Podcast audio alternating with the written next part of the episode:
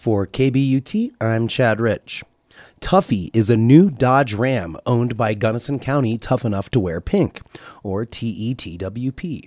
Tuffy's role in the organization is to transport people to the care they need, which is usually found outside of the valley.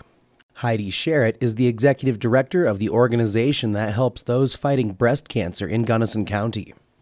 Came about because a particular person that was needing to get to Denver for chemotherapy didn't even have a vehicle. She had a bicycle, so she was taking the bus to Denver to get chemo, very aggressive chemo, and that raised the awareness that there's a need for a vehicle.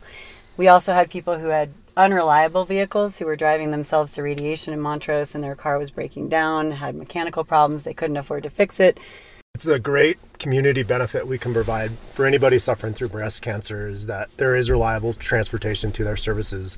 Anybody can check it out and use it to help, whether it's a family or a friend of the family, or um, in the cases where people don't have that support structure, we have volunteer drivers that will drive them to and from their appointment for breast cancer, whether it's treatment or diagnosis or anything along those lines. That's Mike Dawson, also on the board of TETWP.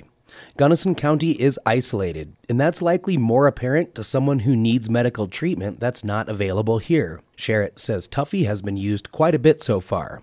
It's been driven to care facilities in Denver, Montrose, and Grand Junction since the organization picked it up earlier this year. She says now Tuffy needs volunteer drivers to help transport patients to care. The volunteer drivers need to be compassionate people. They're probably going to be talking throughout the drive and, and, just be able to be comfortable with that, with the, you know, talking about what the person potentially is going through at that time. Volunteers just need a valid driver's license and the desire to help out someone with breast cancer.